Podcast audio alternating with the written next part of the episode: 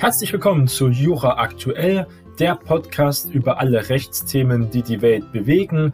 Jeden Montag und Freitag eine neue Folge von Jonas Neubert.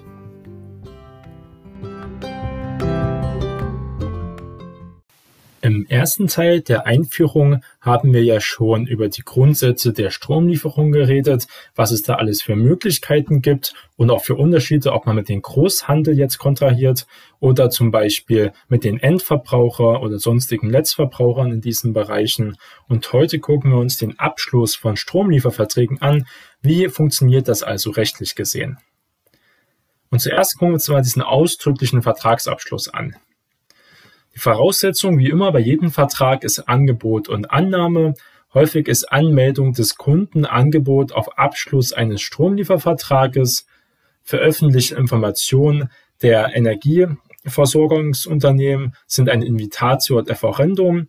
Ein Invitatio ad offerendum ist ja ein Angebot und ist eine Aufforderung zur Abgabe eines Angebotes. Sie ist also nicht bindend, das ist zum Beispiel Veröffentlichung auch von Werbung von diesen Energieversorgungsunternehmen, wo dann der Kunde draufklickt, zum Beispiel, dass sich für dieses Thema interessiert oder gelockt wird, durch Werbeversprechen zum Beispiel oder durch Bonuszahlungen und dann sich dann dafür entscheidet, doch hier ein Angebot auf Abschluss eines Stromliefervertrages mit der Anmeldung zu tätigen. Dann gibt es eine Annahme durch Energieversorgungsunternehmen, in der Regel durch Übersendung der Vertragsunterlagen Annahme ist auch durch Bewirken der Leistung möglich. Ausnahme ist hier die Grundversorgung. Diese ausdrückliche Bestätigung ist hier zwingend. Diese Besonderheiten gucken wir uns im Teil noch genauer an. Außerdem benötigt es keine ausdrückliche Formvorschriften. Die Ausnahme ist hier auch wieder die Grundversorgung. Die Textform ist hier als Sollvorschrift anzugeben. Sonderfall ist dieser Fall, wenn wir Freiklauseln haben. Insbesondere im Rahmen von individuell verhandelten Sonderverträgen sind diese Freiklauseln sehr beliebt.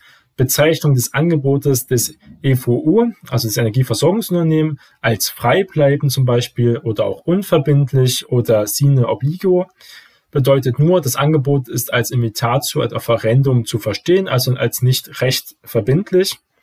Auch als Widerrufsvorbehalt ist es also möglich, freibleibend entsprechend unserer Kapazitäten das macht ja diesen Widerrufsvorbehalt deutlich.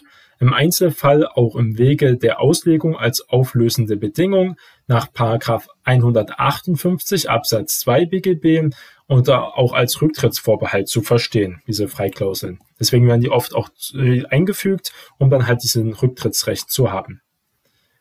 Sowohl Antrag als auch Annahme können durch konkludentes bzw. schlüssiges Handeln auch erfolgen. Es hat eine sehr hohe praktische Relevanz. Kunde kann rein technisch auch ohne Stromliefervertrag Strom aus seinem vorhandenen Anschluss entnehmen. Das Leistungsangebot des Grundversorgers ist somit stillschweigendes Vertragsangebot auf Abschluss der Grundversorgung, sofern kein Sondervertrag besteht, also eine sogenannte Realofferte, also die wirklich bestehendes Angebot. Nur bei Haushaltskunden ist das hier der Fall. Die Annahme erfolgt dann meist durch sozial typisches Verhalten. Das heißt dann zum Beispiel durch Entnahme des Stroms. Das heißt, wenn man sein Handy auflädt oder den Fernseher anstöpselt an das Stromsystem und dann Fernsehen guckt und damit Strom verbraucht, muss man ganz klar sagen. Wir haben eine ausdrückliche Regelung in Paragraph 2 Absatz 2 Satz 1 von der Stromgrundversorgungsverordnung. Mitteilungspflicht des Kunden durch Stromentnahme in Textform Unverzügliche Bestätigung durch Grundvorsorge in Textform ist dort geregelt bei einem konkludenten Vertragsschluss. Wie sieht es dann bei Nicht-Haushaltskunden aus? Hier gibt es keine Möglichkeit des Abschlusses eines Grundversorgungsvertrages. Es gibt rechtliche Unklarheiten hinsichtlich der angebotenen Preise und Bedingungen.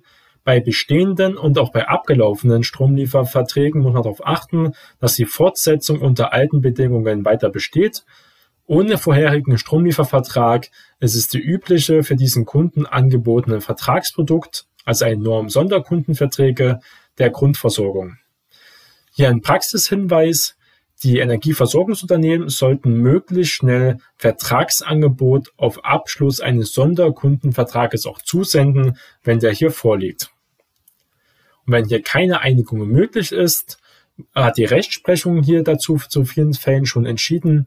Die Rechtsprechung füllt Lücken mit dispositivem Gesetzesrecht oder durch ergänzende Vertragsauslegung. Das Energieversorgungsunternehmen hier sagt eine einseitige Festlegung der Vertragsbedingungen nach den Paragraphen 315 und 316 BGB. Kunde schuldet hier Erfüllung der Bedingungen nur soweit sie billig, also im Sinne des Paragraphen 315 und 316 BGB sind und billig ist ähm, schon groß auszulegen. Insbesondere Entgelt muss marktüblich sein nach dem Grundsatz der Preisgünstigkeit der Versorgung, also auf jeden Fall gut für die Verbraucher, ein deutlicher Verbraucherschutz. Also bei konkludenten Vertragsschluss, wer ist überhaupt hier der Vertragspartner? In der Regel, wer die tatsächliche Verfügungsgewalt über den Stromanschluss hat. Stromentnahmen durch Dritte zum Beispiel, nehmen wir an, man hat Gäste bei sich, aber auch Kinder, Freunde, Handwerker, Untermieter, werden natürlich seinen eigenen ähm, Verbrauch zugerechnet als Vertragspartner. Stromentnahmen auf Baustellen, in der Regel werden dann dem Bauherrn oder auch dem Bauträger zugerechnet. Es besteht keine Zurechnung bei widerrechtlicher Entnahme durch einen Dritten, zum Beispiel bei Einbrechern oder heimlichen Anzapfen durch den Nachbarn. Es gibt auch den deliktischen Anspruch gegen Stromdiebe, muss man klar sagen. Das ist auch normiert im Strafgesetzbuch in diesem Bereich. Und da ist dieser Stromdiebstahl ähm, im StGB. Das ist ähm, eine ganz interessante Norm, die können wir uns mal angucken. Und die steht nämlich geschrieben als Entziehung elektrischer Energie nach Paragraph 248c vom StGB. Wer einer elektrischen Anlage oder Einrichtung fremde elektrische Energie mittels eines Leiters entzieht, der zur ordnungsgemäßen Entnahme von Energie aus der Anlage oder Einrichtung nicht bestimmt ist, wird, wenn er die Handlung in der Absicht begeht, die elektrische Energie sich oder einen Dritten rechtswidrig zuzueignen, mit Freiheitsstrafe bis zu fünf Jahren oder mit Geldstrafe bestraft. Also schon äh, deutlich, auch in Absatz 2 steht sogar, der Versuch ist strafbar. Also ist es hier kein Bagatelldelikt sogar, wenn das hier ähm, ganz klar vorliegt. Wenn wir hier weiter in diesen Bereichen reingucken, sehen wir jetzt, dass wir im Rahmen von Mietverhältnissen da oft auch Probleme gibt. Wir haben hier einen zentralen Stromzähler und anteilige Umlegung als Nebenkosten auf Mietparteien, der sogenannte Hausstrom. Eigentümer bzw. Vermieter wird hier also Vertragspartei. Bei einem separaten Stromzähler ist es so, dass der Mieter hier Vertragspartei wird. Bei einer WEG ist es so, die, die haften gesamtschuldnerisch, ähm, also alle Wohnungseigentümer gemeinsam sind hier mit zur Vertragspartei zuzurechnen. Wie es bei einer gemeinsamen Ehewohnung, Stromversorgungsvertrag ist häusliches Bedarfsdeckungsgeschäft. Wir haben eine Schlüsselgewalt nach Paragraph 1357 Absatz 1 Satz 2 BGB kann also auch ein Ehepartner da ganz klar verfügen.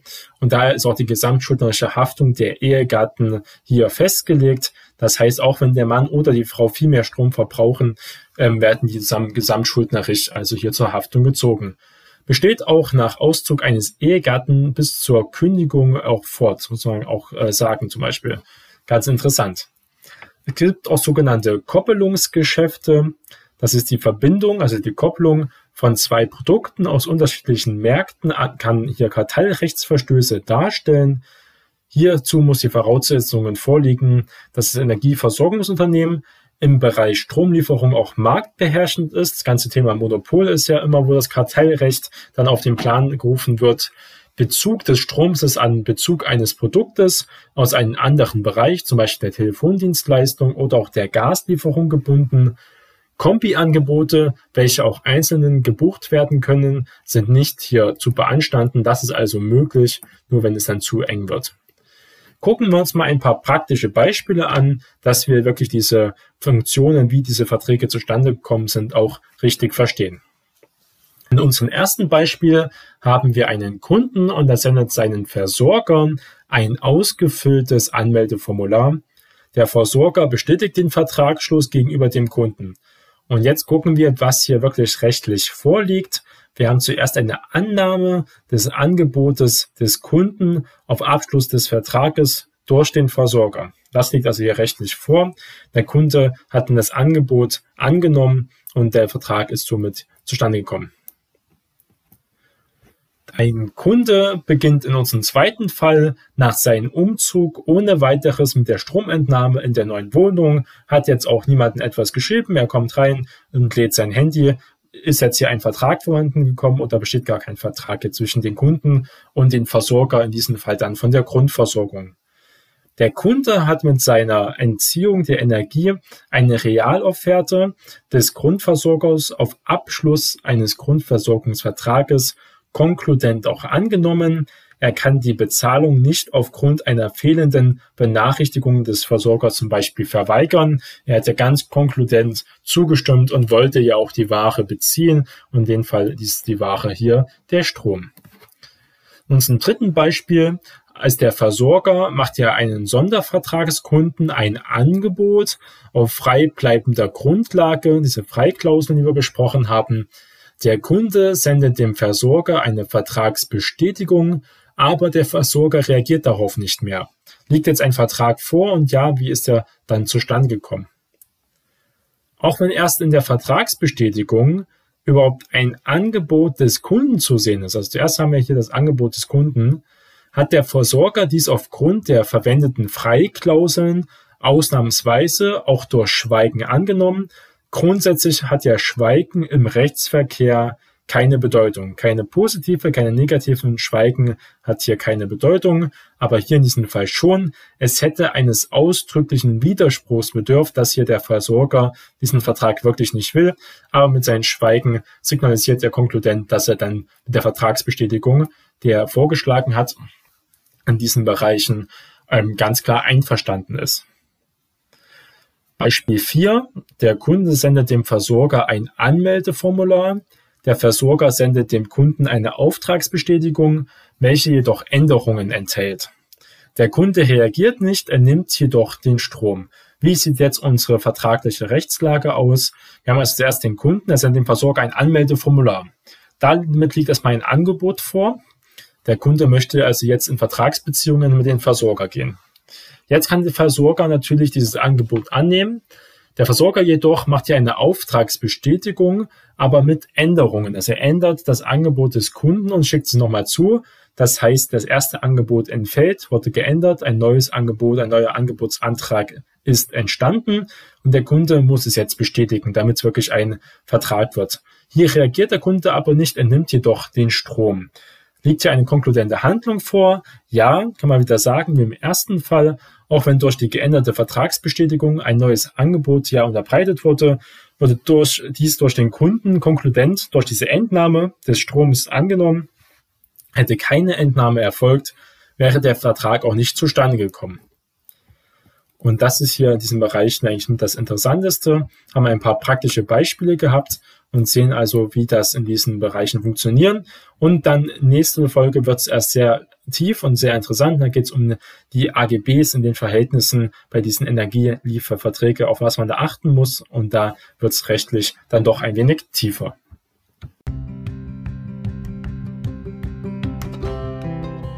Das war die heutige Jura aktuell Folge.